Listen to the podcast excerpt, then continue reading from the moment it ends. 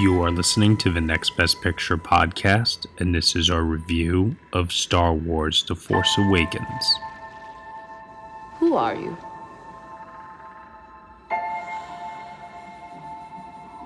I'm no one.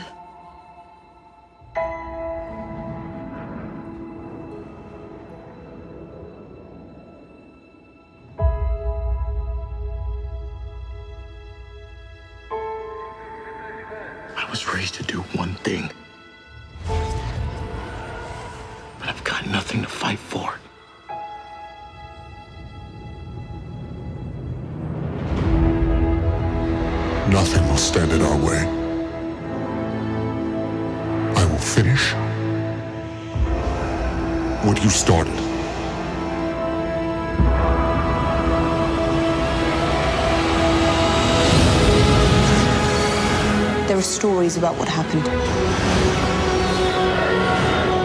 It's true.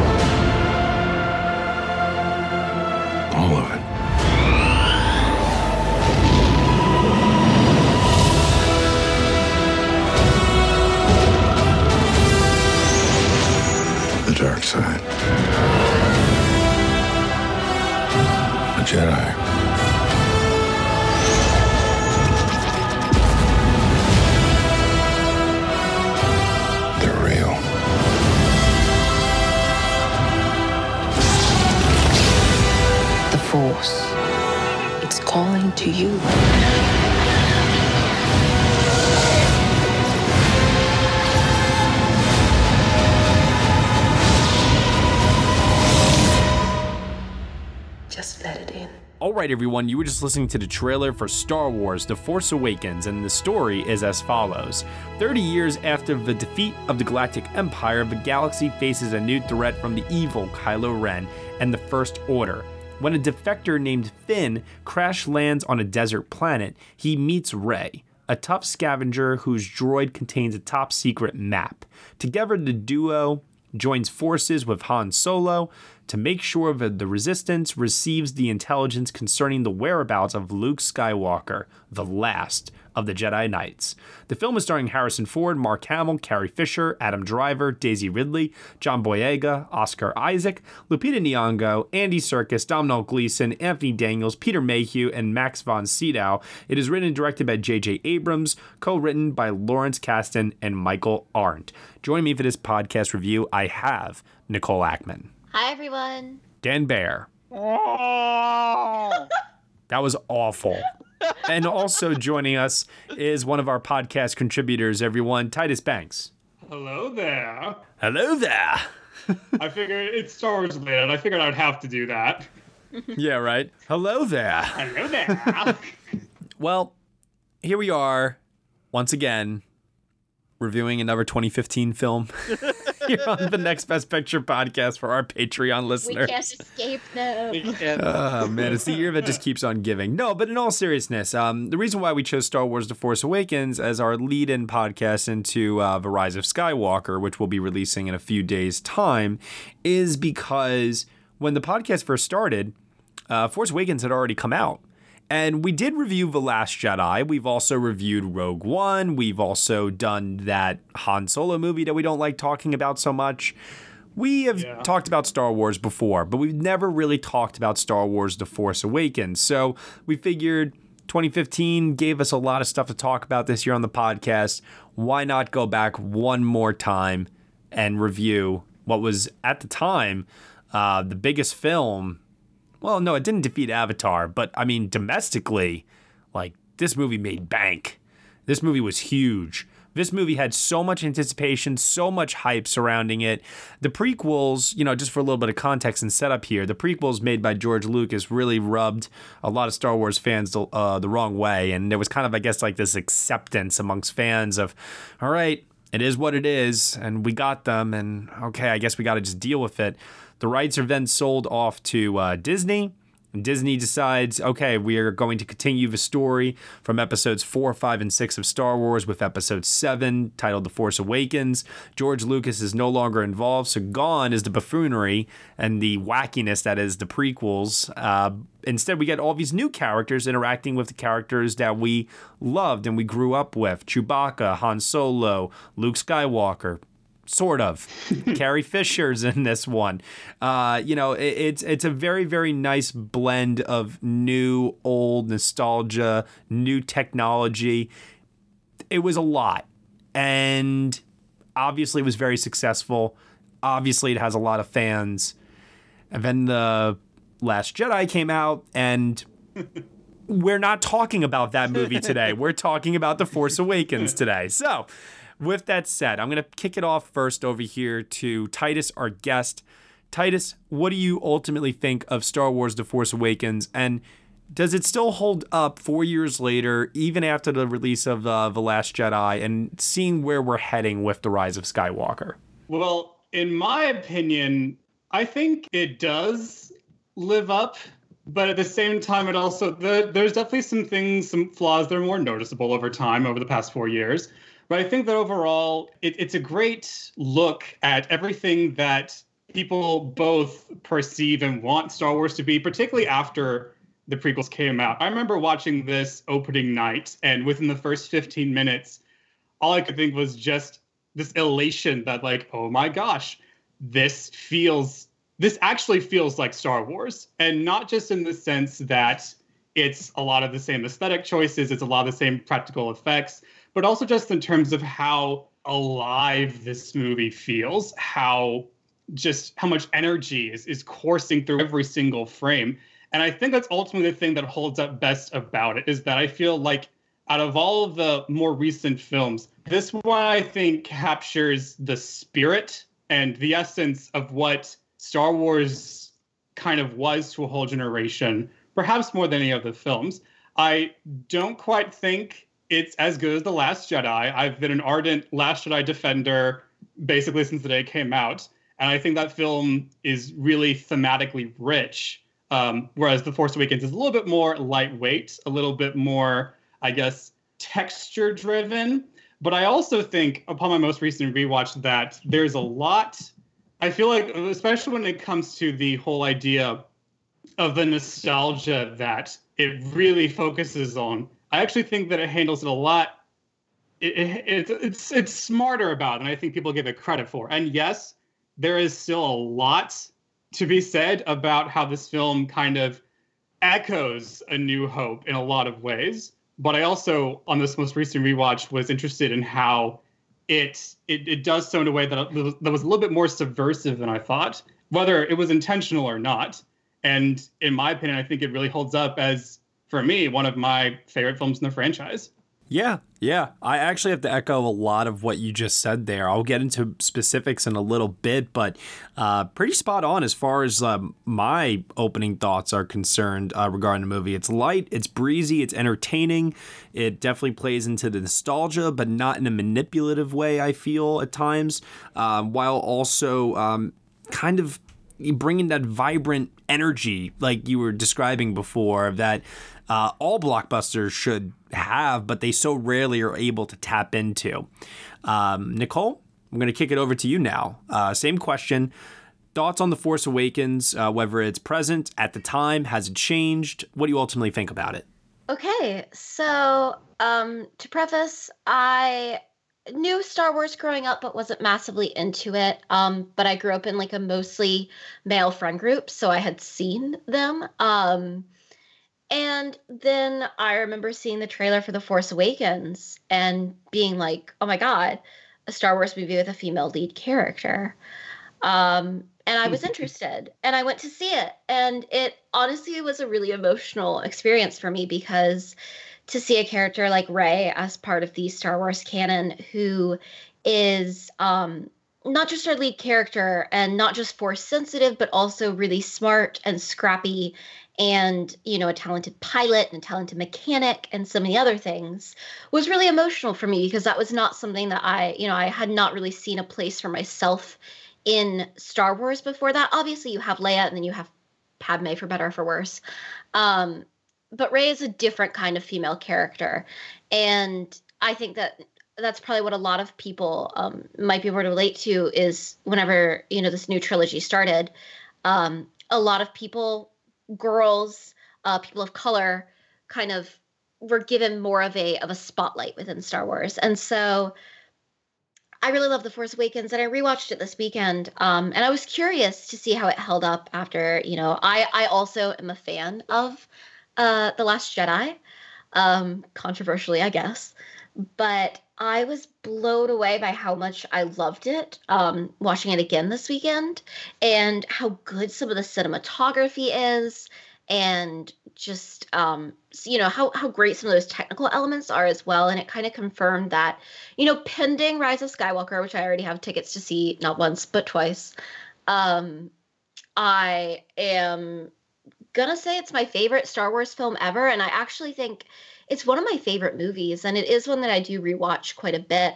Um, but yeah, I was also I, I was recently in uh, Disney World and got to go to Galaxy's Edge, um, and it was a really cool experience to to watch one of the films again after kind of being totally um, immersed in that Star Warsy world. Coming up on Five Minute News, I'm Anthony Davis.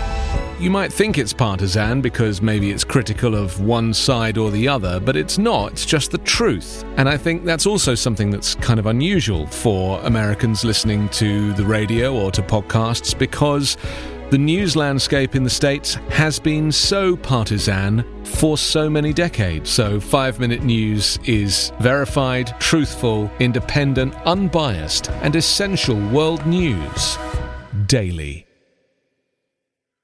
Hey, hey there. there! I'm Hannah. And I'm Audrey.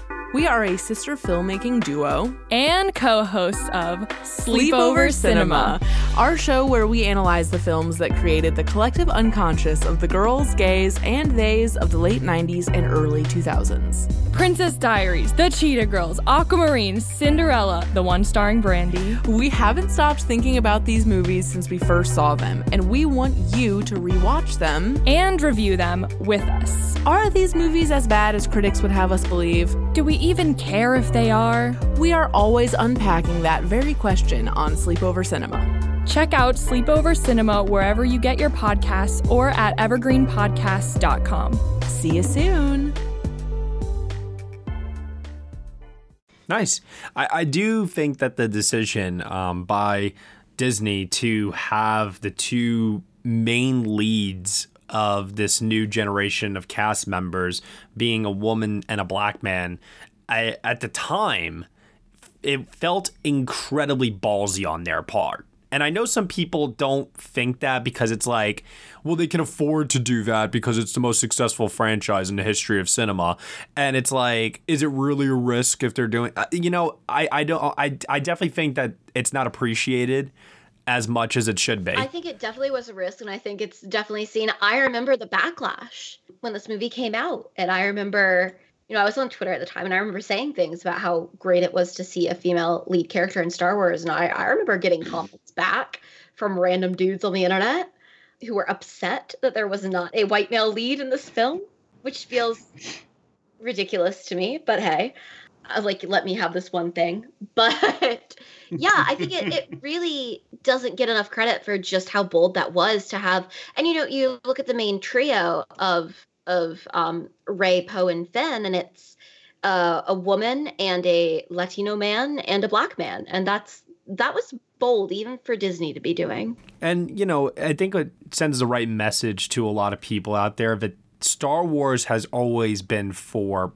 everyone, just as cinema in general is for everyone. I don't like when we start doing the tribal thing all movies should be appreciated by all walks of life and and they are allowed to be in, um, seen and enjoyed by all walks of life. So for Star Wars to diversify their cast the way that they uh, did and come roaring out of the gate with Force Awakens. Because it's not just them; it's also Oscar Isaac, like you said there, uh, Nicole. It's also Lupita Nyong'o, who's also a member here of the cast. Then you also have, um, you know, he's he's briefly in the film, but you have Max von Sydow, who is part of an, another older generation that um, a lot of new fans and maybe even some young fans of Star Wars may not be familiar with his legendary work. And you know, you just have like a lot of different.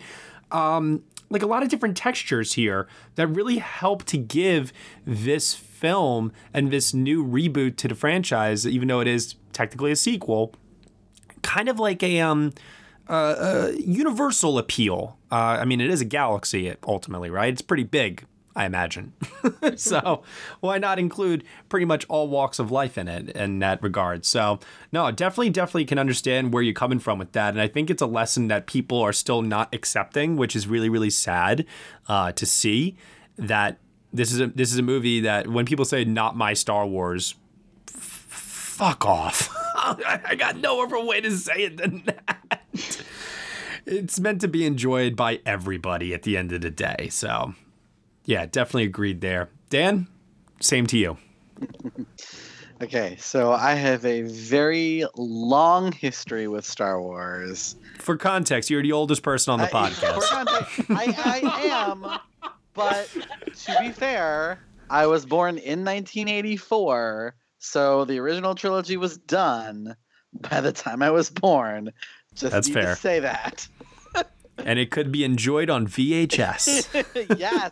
Oh my god, I had the VHS. I wore those VHS tapes out. oh my god, yeah, so many times. But anyway, um, so my mom was actually an original generation, waited in the lines around the block to see Star Wars multiple times in theaters person.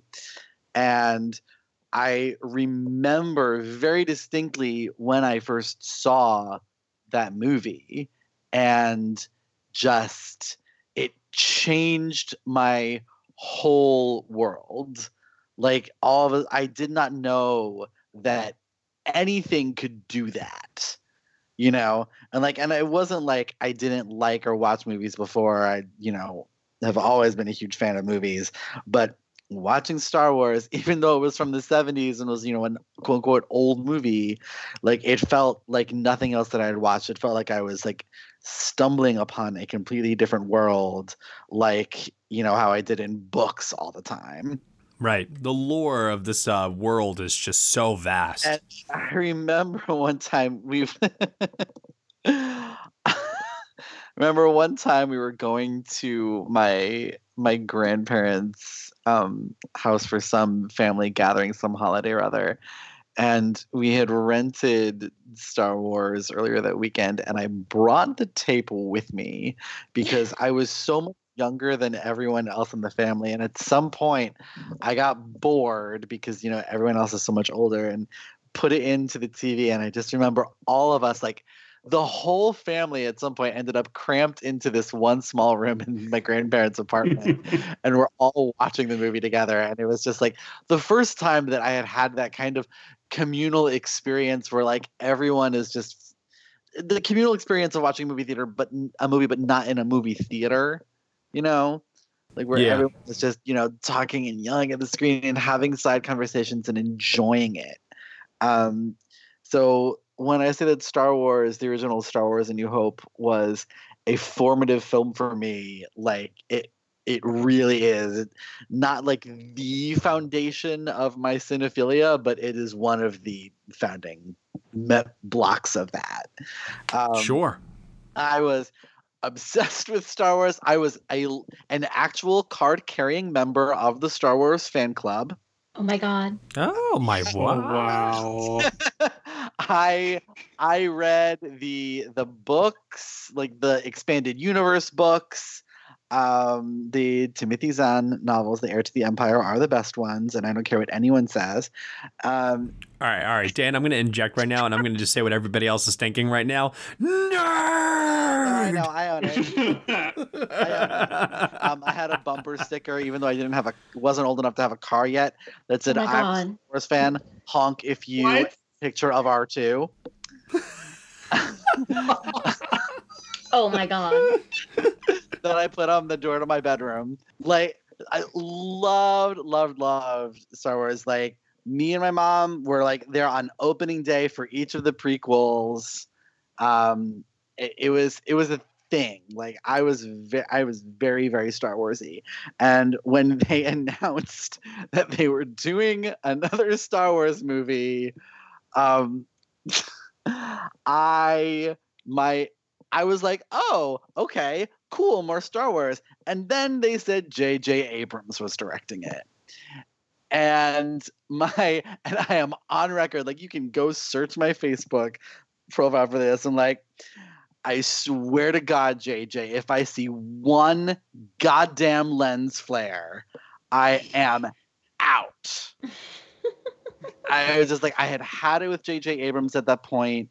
It just felt like he was just consistently getting the keys to the nerd kingdom and didn't really quite deserve it because everything kind of that he touched kind of eventually fell apart. And Hmm. I was not convinced that a new Star Wars movie could work, partially because, you know, we had the prequel trilogy, which tried so hard and came up with Bupkis, frankly. Uh, Hmm. And the that original that original trilogy is like it was lightning in a bottle that i mean we still i i fully believe that to this day we do not fully understand the impact that star wars had on the world on culture on like everything um I agree. And they were you know here they are trying to do another movie and i was just like ah like why? And this is you know around the time when they're just everything they're remaking and rebooting everything and like just let sleeping dogs lie. Uh, you know we have the original trilogy or kind of because george lucas can't stop tinkering with it and just like let us have that and be done so of course i bought tickets for opening night and I just remember sitting there with my mom, and both of us dragged our partners at the time with us, and sitting in the IMAX screen at Lincoln Square in New York. And I tell you, the second that John Williams score kicked in and it the Star Wars logo just appeared, I was seven years old again watching A New Hope for the first time. And that feeling did not let up throughout the whole thing. there is this incredible feeling that The Force Awakens is able to capture. Um, it's something that I don't know if I've exactly experienced uh, something quite like it since I've seen it. Yeah. It is um this miraculous capturing of that nostalgia. I mean, Dan, you really, really set the table very well there in terms of your history with the franchise. And for a movie to tap into that and make you feel all of those years and all of those experiences, it it it, it, I, it I, it's like a wondrous cinematic magic trick that I don't think has been done again since actually i really don't you know when we see these um disney remakes happening of like animated films from our childhood for example Let's not. and i don't believe that they've been able to tap into what force awakens was able to tap into for so many people No, and they're clearly trying to. Right. And, you know, my own little context here I grew up watching Star Wars as a kid. Like I said, I had the VHS tapes. I had that, uh, uh, I remember, what was it? I think it was 1997, I think it was. Yeah. 97, 98. Yep, and I remember getting that, and um, I remember my father saying to me, actually, "Well, this is not the version that I saw, Yeah. you know, when I was when I was a kid." Yeah. uh, but he's like, but he's like, it's close enough though, you know, and he's like, you'll you'll get it. I also remember seeing the restored versions in theaters when they re-released them. Oh yeah, um, we were uh, we were taken as kids. Yeah. I remember that actually very That was vividly. an experience. And I grew up liking Star Wars. I can honestly say that I never loved Star Wars. I had I had toys.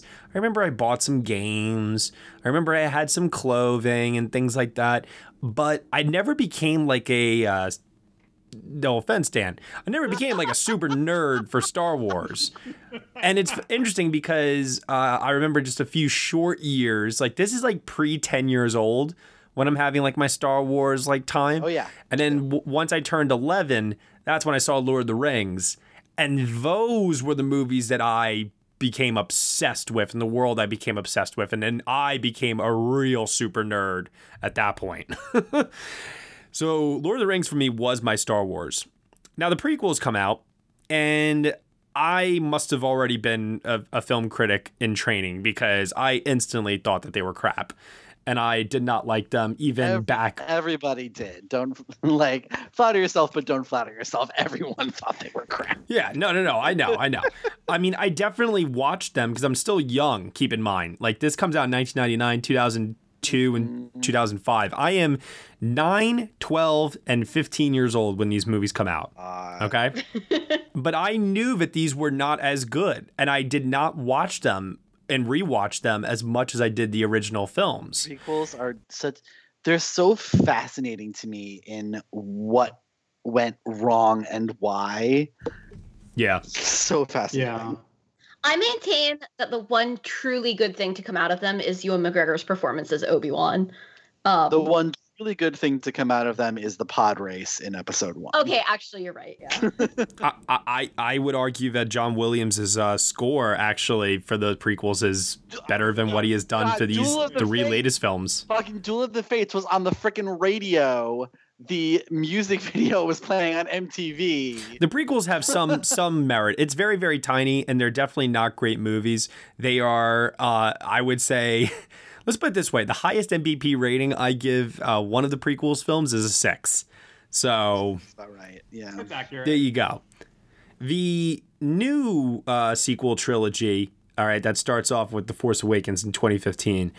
Uh, lots of anticipation because the trailer, I remember that trailer was a very, very big deal. Lord. And I remember that trailer even was able to tap into our nostalgic love for the original trilogy. And it, it, it, it did so in a way with John Williams' music, and you could really get a sense of what they were going for here. So, heading into the film, there was all this anticipation, all this excitement. And I saw The Force Awakens in the movie theater five times. I could not get enough of this movie. I really couldn't. It was one of my favorite films of 2015, easily. I was so enamored with the movie. I was so enamored with the uh, performances, with the comedy, with just the breezy editing that the film uh, was able to just whisk us away on this really, really fascinating journey. And then I, I have to admit, upon the most recent rewatch, still love the movie. I can wholeheartedly understand where people are coming from in regards to it being a copy of A New Hope. Hey everyone, sorry to interrupt, but this is a preview of our full review of the 2015 film Star Wars The Force Awakens here on the Next Best Picture podcast. In order to get the full review, you will have to head on over to Patreon, where under Next Best Picture, if you subscribe for $1 minimum a month, you will get the rest of this review and other exclusive podcast content for our Patreon contributors. You have been listening to the Next Best Picture podcast. You can subscribe to us on iTunes, SoundCloud, Google Play, Stitcher, TuneIn, Player FM, Acast, Castbox, and also on Spotify. Be sure to leave us a review on Apple Podcasts and let us know what you think of the show. We really appreciate your feedback and your support. Thank you for listening once again, as always, and we shall see you all next time.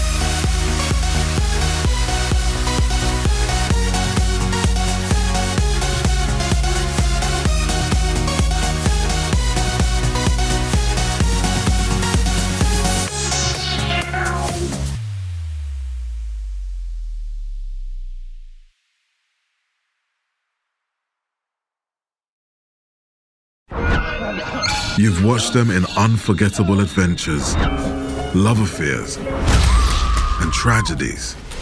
Now it's time to hear their own remarkable stories. From the makers of Death of a Rock Star and Death of a Sports Star, this is Death Ready. of a Film Star. And action. Starring Heath Ledger, Marilyn Monroe, Chadwick Boseman, Robin Williams, Carrie Fisher, and Bruce Lee. Search for Death of a Film Star in your podcast app. You've seen them tell stories. Now it's time to tell theirs.